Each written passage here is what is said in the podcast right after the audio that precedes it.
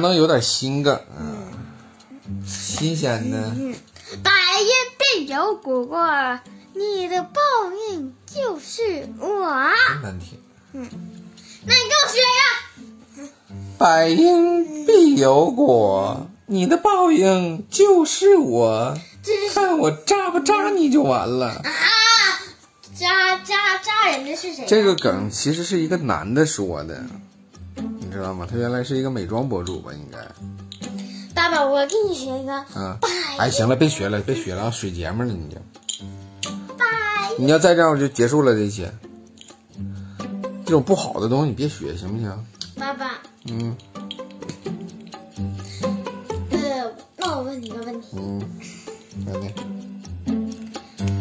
先先灭亡的国家是啥？什么先灭亡的国家是啥？就是先没有的国家是啥？是谁？是 什么玩意儿？先没有的国家是？你问的能不能稍微细致一点？请问，从地球上先消失的国家是谁？啊，不不不，是是是啥？嗯，是除了中国以外的别的国家。好，回答完毕。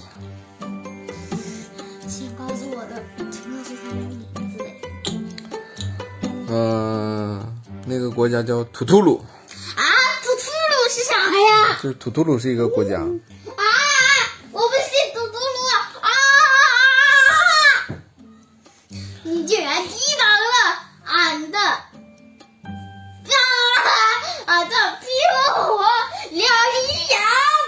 眼！哪有？啥那臭肚脐眼儿啊？冰火两仪眼。冰火两仪肚脐眼儿啊！斗罗大陆沉迷了。冰火两仪斗罗大陆还沉迷了呢，怎么？你给我学一个冰火两仪。我得学深渊巨口。呃，行，呃，行。深渊巨口。第一百八十九魂技，深渊巨口。深渊巨口。我给你讲个故事吧。嗯。啊。啊好。给你讲一个小的时候，那个我奶奶给我讲的故事。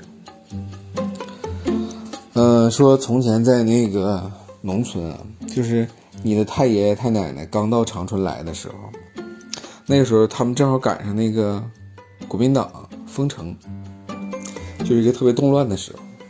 当时你太爷爷就是我爷爷，进了长春之后就被困在里边，再也没出去过。当时走到这个大街小巷啊，街上几乎都没有人。是一个非常可怕的年代，然后具体的太过于血腥啊，或者是涉及到那个不让播的东西，咱就不说了。只说你，你太奶奶给我讲你太爷爷的这个故事，说有这么一天，你太爷爷背着药箱子去给那个周围的邻居要看病，因为你，你太爷爷是中西医结合，他自己本身当时是个赤脚医生，然后还会一些就是科学无法解释的东西。当他到了这个邻居的家里的时候，他发现，哎，这个人他不像是，就是真正得病的那种感觉呀，倒像是这个人好像变了个性格，不像是他自己了。因为人跟人之间会有一个熟悉的感觉啊，就是熟人突然你看见他的时候，你感觉你跟他不熟，或者看着不是那个意思，就就肯定是有点别的说法。然后他爷爷就很淡定的放下那个药箱，然后坐下，直接说：“那个啊，你看我也来了，给我沏壶水啊。”因为你太爷爷是山东来的嘛，一一生都没改变山东的口音，就用山东话跟他说：“说你看我来了，来给我沏壶水啊，对不对？”嗯。因为在那个年代，你想象不到啊，那个时候热水是奢侈品。特别厉害啊！你要是到谁家说给你沏碗热水，哎，这就已经是比较高的礼节了。如果说热水里再给你加点白糖，沏点糖水喝，那你就是贵宾。如果要是抛开糖水，要能给你沏点麦乳精，那你就是贵宾中的贵宾，就是属于 VIP 的那种了。这就是那个年代，物资特别匮乏。那比那样还尊贵的呢？没有了，麦乳精最高级别了。还有风油精吗？你滚蛋！风油精是喝的吗？风油精那是非洲人喝的。然后你太爷爷把药箱放下之后，这人家也知道嘛，是大夫过来看病，肯定得给整点水、整点茶啥的。然后就用了当时比较奢侈的啊，用的是红糖加姜片儿啊，沏的这么一碗红糖姜水。因为那那个年代的冬天啊，就是人不管穿的多厚，都会被风一吹吹到骨头里，因为当时人没有营养嘛，吃的东西又比较单薄单一，然后营养不足，那时候人身体就相对来说虚一点儿啊，但是身体素质会比现在强，但是他们抵抗力还有御寒能力不如咱们现在大鱼大肉的这种。然后你太爷爷喝了一碗这个姜汤水之后，哎，感觉身上暖和了，就问哎那个病人在哪儿呢？拉出来我看看。对不对？刚才我这来瞅一眼，这人还进屋了，然后这病人就出来了，结果这病人就像走着那个唱戏里那种兰花步似的啊，一走一停，一走一停，然后还摆了一个戏子亮相的这么一个动作，然后你太爷爷脑门子一紧，啊，坏了，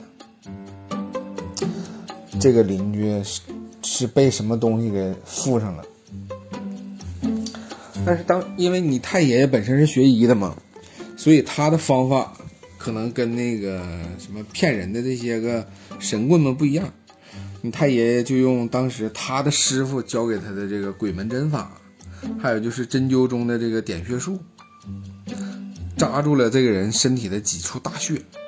就是这么干的意义是什么？你知道吗？首先是保证这个人的魂魄能稳在这个躯体里，不被别的东西占有；其次就是封住这个东西，让他出不去。然后你太爷爷说：“这么的，来根绳子，给他捆到凳子上。”然后这个东西就一直懵啊，他不明白接下来要发生什么，结果就乖乖的被捆上。捆上之后，太爷爷就开始在针盒子里挑来挑去，然后挑出了几个又细又长的那种银针，但是上面就是那种冷森森的感觉，你知道吗？就感觉这个针好像冒寒气似的。然后。你太爷爷拿着这个针，就在这个病人跟前就晃啊晃啊，就像像要扎又没扎下去。然后这病人终于开口了，你猜他怎么说的？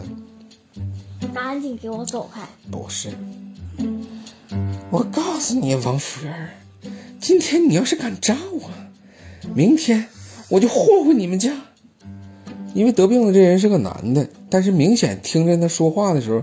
是一个女性的声音，而且这不是装出来的啊，是那种特别特别阴冷的那种女性的声音。然后你太爷爷微微一笑，抄起这个人的那个手指头啊，噗呲一下就扎到他那个那个中指的位置，然后中指就淌出来几滴的像像水又不是水，像油不是油的东西。然后你太爷爷挤出来一点之后，发现没有血嘛，他就拿出来他师傅当年传给他的那种小药瓶。你知道不？就跟手指头粗细的那种小药瓶，专门给手指尖拔罐的。然后你太爷爷在这个火罐里边放了一点不知名的药面啊，然后用小火一点，啪的一下就吸住这个人的手指尖。这样式一直拔拔拔拔，不大一会儿，哎，突然感觉小瓶里边有那么几滴血渗出来，然后这个人浑身机灵一下。你太爷爷寻思，哎，这也行。这外边这仗已经破了啊，然后就把这中指上面小罐儿给起下来了，起来之后又用手挤挤挤挤，哎，发现正常能出血了。然后你太爷爷用那个另一种就是不知名材质的东西，看起来像红绳子一样的啊，就一圈一圈一圈从手指根儿一直缠到那个手指肚下边那个关节下面，就像留了这么。一段手指节在外边留着，底下全都是用那种像红绳子拴住嘛。然后这个邻居才知道，原来你太爷爷给他下了一个定身咒，啊，就是把那个附体的这个东西彻底封在他无名指里边了，就是最上面这个关节，他的无名指已经被勒得死死死死的了，就是稍微拿针扎一下，噗呲就得呲出血的那种感觉嘛。然后你太爷爷就说。啊现在我手里最后这根针，如果扎下来的话，你就彻底魂飞魄散了。所以，我现在还能好好跟你说，你告诉我，你究竟是什么目的啊？还是什么原因？有什么因果，才附到他身上的？你说明白了，我能帮你就帮你。如果我帮不了你，或者你说的我听着不是真的的地方，我这针就下去了。